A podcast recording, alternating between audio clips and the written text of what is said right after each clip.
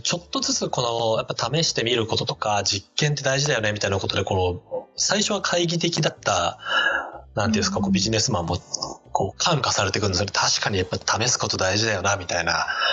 ことを思っていくわけですよね。で、じゃあ分かった、俺試してみますみたいな状態にこう、も盛り上がってくるわけですよ。一晩ですごいですよね、そこまで持っていける。一晩っていうかもう数時間でね、ものの。しかも深夜ですよ。これやっぱあれかな、思考力が下がってるタイミングを狙ってやるのがいいんですかね。ちょっと感化されやすい、メスっぽくなりやすいテンションの時間帯を狙うのがいいのかもしれない。意思決定力下がってるタイミング。今でも、はい、主人公がこう盛り上がってくるわけですよね。うん、で、その中で、いや、試してみますっていう時に、いろんなアイデアがこう自分に対してこう降ってくるの俺頑張りますってなった時にマックスおじいちゃんがこう言うわけですよね。この、うん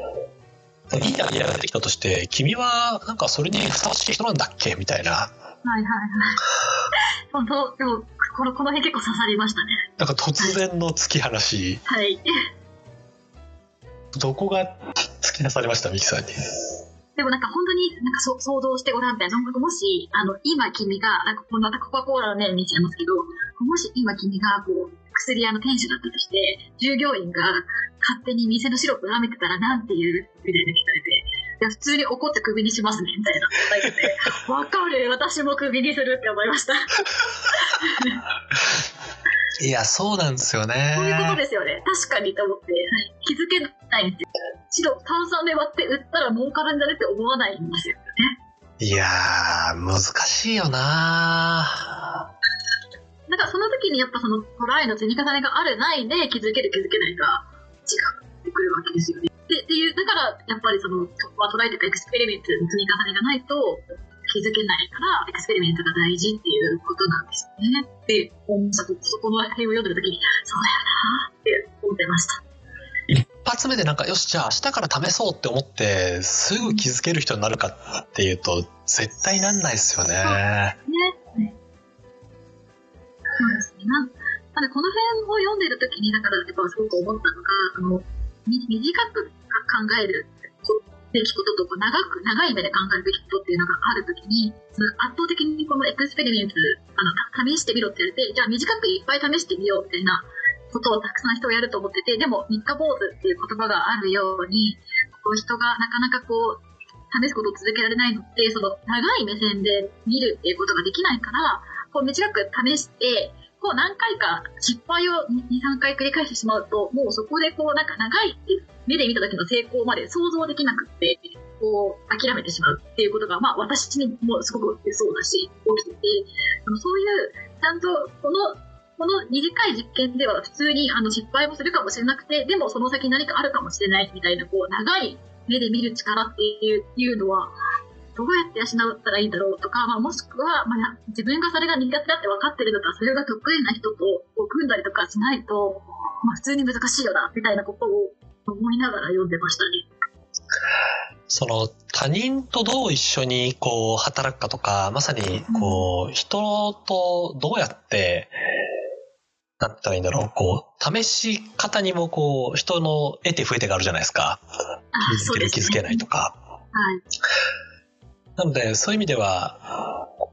シリーズの中の後半に、なんか従業員がうまくやってくれないんですけどとか、他人との関わり合い方みたいな話も出てくるんですよ。はいはいはいはい。で、その中に、このデイル・ドーデンさんが他のインタビューで答えてることでもあるんですけど、一人が全部知ってる必要はないと。知っている人を知っているっていう状態が作れればいいっていう話をしていて、そういう意味で言うと、やっぱ自分のこう、実験の癖なので、みんながみんな多分、コカ・コーラの失敗に気づけるわけじゃ多分ないじゃないですか。そうですね。はい。なんですけど、ちょっとこう、気づきやすい人を周りに置いとくとか、いうことも多分一個だし、あの、もう一つはやっぱり自分でこうたくさんトライをして、あ、あの時これでうまくいったんだからこういうトライの仕方もありだよなっていうふうに気づけるとか、人を許容してあげられるっていう人にこう、ちょっとずつ変わっていくっていうのは多分それぞれやらなあかんっていうことなんでしょうね。そうですね。多分そのキャノンデールの創業者がもし本当になんか電話ボックスから見えたなんか看板でキャノンデールって名前つけてるんだとすると、結構いろんなアイディアに寛容になれそうじゃないですか。確かに、確かに。それでも特に問題起きなかったなっていう経験があると、例えばなんかチームの人が、いやなんか、これ勢いいい感じだと思うんですよね、みたいなので持ってきた案に対しても、すぐノーとは言わないみたいな。確かにそうですね。なんかこれって結構。根拠はとか言わないですよね。言わない、多分言わない、言わないですね。裏に深い思考がない発言をするんじゃないとか言えないですもんね、その人はね。これってでもなんか難しいところでやっぱり例えば大きい会社組織になった時に、うん、あの反抗をしてくれる上司の人がなんか特定の指標でしか今まで判断したことがない人だとするとなんかそれ以外の指標で例えばその人があの費用対効果っていうものでしか物事を判断してこなかった人だとすると、はいはい。なんかそれ以外の要素で口説くのってめっちゃ難しいじゃないですか。そうですね。うん、そうするとなんかみんな、みんなアンハッピーですよね。本人もなんか本当はもっといい意思決定ができるかもしれないのにできないし、部下とかチームの人たちもそういう視点でしか考えなくなるから、本当はもっといいアイデアがあってもその人に伝えられないしっていう。なんか、ポテンシャルが埋もれたままの組織になっちゃいますよね。うん。だからチームとして、なんかもっといろいろこう、試すっていうこと。まあ、一人もそうだし、チームとして試すってこともそうだし、それを通じて、こう、自分の判断軸とか、そういうことをどんどんどんどんこうアップデートしていくってことをしなきゃいけなくて、多分それにはこう、みんなでまずトライをするってことと、調整した結果を振り返って、自分たちはこうだよねとか、自分はこうだよねっていうことを、まあ、どんどんどんどんこうアップデートしていくっていうことをやりましょうと。そうですね。なんでマックスさんはある種試すことっていうのは世の中への問いかけで答えを得ていくっていうのはその一つ一つがまあその旅をするっていうことですと。うんなんで、まあ、旅っていうものの特性上、まあ、あの、まあ、旅行ではないと。目的地が決まってるのは旅行だけど、目的地が決まってないのが旅であって、そういう旅をたくさんしましょうと。いろんなトライをしてみて、まあ、試してみて、えー、その結果こうでしたっていうことを自分なりの学びにして、どんどんチャレンジできるし、いろんないいアイディアに気づけ、気づいて実行していける人になっていきましょうと。うんなんか最後のこの話の締めというかこの本の締めに、あの、英語で出てきたの Be wealthy in ideas っていう、はいはい。なんかアイディアについて豊かであれなんかウェルシーっていうと、あの、お金をたくさん持ってるとか、まあそういう表現ですよね。Be wealthy in ideas ってめちゃくちゃいいなと思っていて、アイディアが自分の中からこう、たくさん持ってるし、溢れ出てくるみたいな印象を持ってる言葉ですよね。めっちゃいいなと思いましたね。そうですね。この本の締めとしては、そのマックスさんって人が、この35歳の最初は本当に不満タラタラで、いや、なんかいい仕事をしてんだけど、なかなか楽しいこともなくてっていう人を、まあ一晩、この閉鎖された空港の中で感化をして、じゃあ行ってらっしゃいって空港から送り出すっていうところまでで、まあ終わっていくっていう感じですよね。ちょっと背中を押されて、岐路につくっていう。サラリーマンっていう終わり方ですよね。これ一応エピローグというかその後実際に職場に戻っていろいろ試してみた結果大成功するっていうエピローグがもうちょっと啓発本っぽかったんですけどね、まあ、一気に成功回っていう、はい。そこの過程すっ飛ばして大成功しましたっていうのだけ。まあでもよかったなって思いますよね。おめでとうってなりますよね、うん、ハッピーにあの働けてよかったなって思いますなんか読んでみて、なんかどう、まあ、道中でも聞いてきましたけど、どうでしたか、印象に残った部分とか、やっぱこうだよなと思ったところとかどうでしたか、あ、でも本当にあの、印象に今残ってるところは、その、まあ、例えばリーバイスのジーンズを思いつくことができるのは誰かみたいな、まあ、セリフだったり、その、仕事に対してちゃんとした考えを持ってないだったら物足りないって思うかもしれないけど、たとえその目標を持ってるとしても、あの、目標を持ってるところでも人でも全然満足できない。計画を立てることに依存してしまってて、それが目標の弊害なんだっていう、あの、パートっていうのも結構刺さりましたね。その、どっちでもダメなんだよな、そうだかって思って、なんか、その時にその思ったのが、あの、結構私とか、あ、ちょっと話変わ変わるというか、もしなんかこの本に、なんか、キャッチコピーをつけるとしたら、多分なんか、どこかでロールモデルを探していたあなたへっていう、なんかキャッチコピー。私がもし書店の営業さんだって、こう、ポップ書いてって言われるとしたら、ちょっとそういうポップを書くなって思ったんですね。っていうのも、なんか、そのどこかでロールモデルを探していたあなたへ。でも、この私の世代、このもう30、もうすぐ30みたいな世代で、こうなんか小学校とか中学校とかで、こうロールモデルを探しましょうとか、なんか正解を探しましょうみたいなこととかを、すごい言われて育ってきて、なんかなんかロールモデルを探した方がいいみたいなこう刷り込みがあるなって個人的に感じていて、だけど、最近そのロールモデル不在の時代にこそみたいなのが出てるのも、みんななんかそういう教育を受けてるから、ロールモデルがいた方がいいって思ってるけど、いないから、ロールモデル不在の時代みたいなのが、記事のタイトルとして、なんか成立するんだみたいに思ってて、なんかその何が言いたいかっていうと、こうなんかどこかでこう正解を探そうとする癖がある世代だと思うんですよ。今この20代、30代っていうのが。なんだけど、この本でこうマックスさんが言いたいのっていうのは、その答えを探すんじゃなくて、正しく問う力を身につける。答えは、いなんか唯一の唯、唯一解みたいな、真実みたいなものがないから、なんか自分が何、自分を、自分が正しい答えを探すんじゃなくて、自分に正しい質問をする。今自分が楽しく働けてるか、なんか自分が昨日より、昨日より今日の方が変われてるかみたいな、こう、正しく問う力を探すことが、ハッピーな働き方につながるんだよ、みたいなことを言ってるなっていうふうに思いました。確かに。はい。その好きなことを仕事にしているか、か、みたいな感じで考え方じゃないですか。今、今私の仕事は好きなことか、イエス、ノーみたいな答えを探しがちなんですけど、そうじゃなくて、今、今その仕事をしてる私を好きですかみたいな。自分は仕事をしてる自分が好きですか？って問うみたいなことが結構大事なのかなみたいなことを思いましたね。確かに、私もあれなんですよ、こう、同じ、私も30、来年の2月で32になるんですけど、あの、ど田舎の中学校、私長野県の田舎の生まれなんですけど、中学1年か2年ぐらいの時に、その適職診断、あなたはどの職業に向いてますかみたいな、なんかアンケート調査みたいなのをやらされたんですよ。はい。まさにこうロールモデルじゃないですけど、まあ、それに近いですよね、うんあなたみたいな人はこういうものを目指すのが合ってますみたいなことの、まあ、走りみたいなことなんですかね。やらされたんですけど、私、トリマーだったんですよ。え、トリマーっての？そうです。ペットのトリマーに向いてますって言われて。これ、 Max Strategy だとそれ選ぶしかないですけどね。いや、ちょっと待ってくれと。なんか明らかに、明らかに俺が思っているキャリアの中にトリマーはないと思って。そうですね。多分、それが刺さっている人も多分いたはずなんですよ。あなたはこの職業に向いてますっていうことを言われると、めちゃくちゃ刺さった人もいたんだろうなと思って、で、今、あの、自分の会社にインターンの子が何名かいるんですけど、はいはい、その何名かと話をしていても、なんか、あの、あれなんですよ。自分はどの仕事に向いてますかね？とか、どういうロールモデル探したらいいですかね？って確かにね、言うんですよね。すり込みなんですよ、そういうふうに。育っちゃって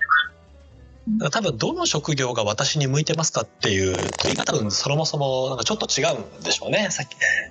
ミキさんが言うように問いが、問い立てをするのが大事だとするとちょっと違うんでしょうね。その私も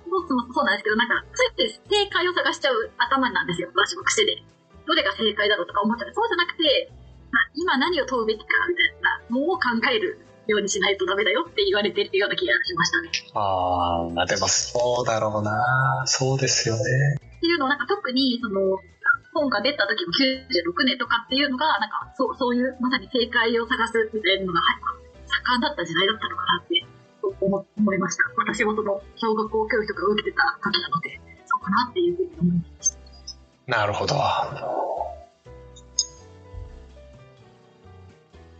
んか、のぞみさんはどうですか？私はそうですね。あの、この前の章のとかとかでも考えてたんですけど、うん、その実験っていうマインドセットってすごくいいなと思っていて、うん、その、やっぱりただ試すだけじゃなくて、しっかり振り返るっていうこととか、あの、ある種の計画性を持って向き合うっていうことと、その、実験の中で起きた、ある種この、想像しなかったことにどう向き合うかってことのバランスだと思うんですよ。で、えっと、昔読んだ本の一つに、えっと、クランボルツに学ぶ夢の諦め方っていう本があって、はい。諦め方を学ぶんですね。そうなんです。クランボルツに学ぶ夢の諦め方っていうタイトル、新書なんですけど、はいはいはい。なんかタイトル、まさに新書みたいなタイトルで右上にこう書いてあるわけですよ。はいはい。すごいこうキャッチーですよね。夢の諦め方っていう。うんあの、文章すごく良くて、ジャケット買いしたんですけど、本を。はい。ジャケ買い。ジャケ買いしちゃってですね。で、そこの中に書いてあったこととすごく通ずるなと思っていて、で、クランボルツさんっていう人も、この人も20世紀、あの、1990年代に、あの、活躍をした、あの、キャリア理論とかで、キャリア論をこう、研究してた、えっと、スタンフォードの先生なんですけど、うんあの、大事なのは計画された偶発性だよっていうのが、このクランボルツさんが言ってることなんですよ。計画された偶発性。計画された偶発性。なんで何かっていうと、その、偶発性ってたまたま起きることですよね。なんですけど、その中に計画されたって計画っていう要素をこうちょっと入れ込むと、で、その、まあ、1990年代っていうのは、あの、新しい産業もどんどんどんどんサービス業が生まれてくるという中で、まあ、終身雇用制ってアメリカでも当然あるので、そういうものがどんどんどんどん崩壊していくと、35年、40年エンジニアとして働く、あの、エンジニアというその機械工として働くみたいなことは、あん。まりなくなってくると。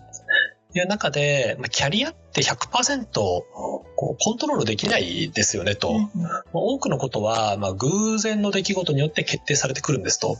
で、それを大事にしてキャリアを作っていきましょうってことを、このクランボルツさんっていうのは、キャリア理論の中で言っていて、うんでその中で成功するためには、あの、何か物事をこう持続して続けていくっていう持続性とか、うん、あとはその目標を持っていたとしても、その偶然をこういい感じに取り入れる柔軟性、うん、そういうものがすごく大事ですよっていう話をカランボーズさんってしてるんですよね。はいはいはい。で、夢の諦め方ってなんじゃいっていう話なんですけど、はいはい。これって、つまりこう持ってた目標をいい感じに手放せっていうお話だったんですよね。なんで夢を持って何かこう邁進をしていくじゃないですか。そうすると、夢じゃない、なんかちょっといい気づきとか面白いこととかってのが見つかってくると。でそうなると自分と夢がどんどんどんどん変化して高まっていくんですよね。で例えば、なんかバスケットボール選手にめっちゃなりたいなと思って練習をぐわーっとやっていたら、なんかめちゃくちゃそのコーチがかっこいいなと思い始めたと。で、だとしたら、もともとはバスケットボール選手になるってことが夢だったけど、いいコーチになるってことが夢にこう変わっていくと。で、バスケットボールコーチになるってことを目標にずっと頑張っていたら、なんかバスケットボールコーチのこの人が本当にかっこいいなと思う人が出てきて、その人の弟子になりたいとか思ったとすると、さらにじゃあ、ああいう人になりたいみたいなこう夢がどんどんどんどんこう進化していくんですよね。そうですね。夢がアップデートされる感じですよね。そうそう、アップデートされていくって、それってつまり夢は叶ってないんですよ、一つも。うん。叶ってないけど、夢っていうのは、なんですか、逆に高まっていくことってのはいいことで、それを通じて自分っていうのが充実した人生を生きていけるようになるでしょうと。なので、夢って別に叶わなくてもいいじゃんっていうのが、このクランボルツに学ぶ夢の諦め方っていう本の中に出てくることで、はいはい、で、夢ってものをどんどんどんどん、こう、そのものを見直していきましょうっていう本だったんですよ。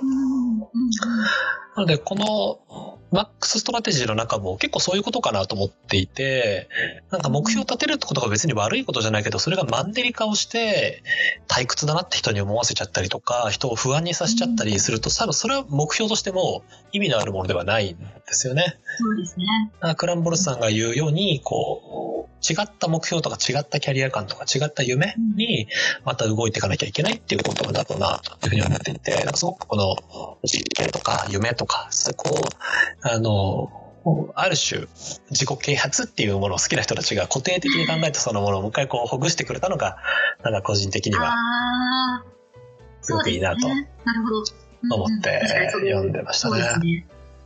あとは、さっきも言った通り、こういう小説の形式なので、ミキさんと私でこうマーカーをつけてたとこが全然違ったのがすごく面白くてよかったなっていう。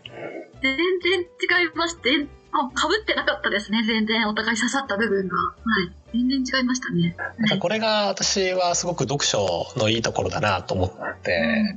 いて、なんかこう、絶対こういう風に読んでくださいみたいな、あの、ものって、なんて言うんでしょう、大学受験の時の現代文とかだと著者の気持ちはとか聞かれますけど、はいはい。あれ謎だったな。はい。本当謎ですよね。謎でしたね。はい。なんかそういう読書ってもうしなくてよくて、やっぱ自分にも、うんあの解釈とか、あの理解が委ねられてるっていうのがすごくあのいいことだなと思うので、そういう意味でも、あの、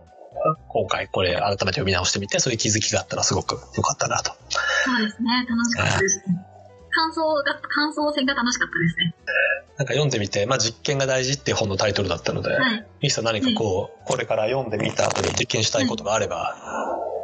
そうですね。ぜひ聞きたいなんと。はい。もちろん、その、やっぱりその変わりゆく状況の中で、こう自分もその無力感とかに、なんかちっちゃな無力感に打ちひしがれてる場合じゃないと思って、まあ仕事でも、まあ普通に自分が今できる提案とか、こういうことはもっとできるはずっていうことは、まあバリバリ提案とかはしてるんですけど、でも今、一個一番こう、人生でこう注力してるのはオンライン恋愛ですね。なんかこの、このご時世、普通の、普通の恋愛は、オフライン恋愛はもうできないので、会えないし触れないので、オンラインで出会って、オンラインでなるべくいろんなことを確認して、公園とか川とかでソーシャルディスタンスを取ったデートをしてっていう恋愛になるわけですよ。そのね、今、形をいろいろ実験、あの、試してみてます。それは、あの、1回目のデートでイタリアンとか行けないわけですもんね。ももういけない、もう川か公園ですよ。う、川か公園。はい。なので、その公演前にいろんなことを確認して、ビデオ通話とかで。で、公園に行くんですね。いや、今のところどうですか？その実験は、なんか、あの、実験の中でもいろんなこう、はいマックスが言うように、成功と失敗の、なんか納得が大事じゃないですか。今はまだあの失敗を重ねてるフェーズですね。ちょっと確認、公演前までにこれも確認しとくべきだったみたいな、こう、そういうのをいろいろ今ノウハウを貯めてるところですね。いや、恋愛って、なんか人類生まれてからみんなやってきてるはずなのに、未だにあんまり、こう、知見が溜まってない領域ですよね。なんか個人に俗人化しがちですよね、スキルが。いや、本当そうなんだ。なんかオンライン、なんかデジタルマーケティングとか、いみんな死ぬほどなんか知見を本とか記事とかにまとめてくれてるじゃないですか。はいはい。でも生まれてたった10年であんなに知見が出てくるのに、恋愛っていう、なんか何万年にも経って人類がやってることはなんでこんなに知見がないんだろうと思っちゃうんですけどね。しかも今、もし溜まってたとしてもそれオフライン恋愛なんで、今もう新しいオンライン恋愛が始まってるんで無ですよ、無。そうかこ、の、無このか。知見も全部無。もう一回試さなきゃいけないですよ。じゃあちょっと第一人者としての、西さんのオンライン恋愛、はい。今、最近はそれを頑張ってますね。いろいろ試してます。ぜひその成果期待してます。はい。と、交互期待。その実験の成果と、やった次に読んだ本の感想を聞くっていうのを次の、えー、回への、えーと。何かにして。はい。じゃあそんな感じで今日はありがとうございました。はい。ありがとうございました。またよろしくお願いしますお願いし。ます。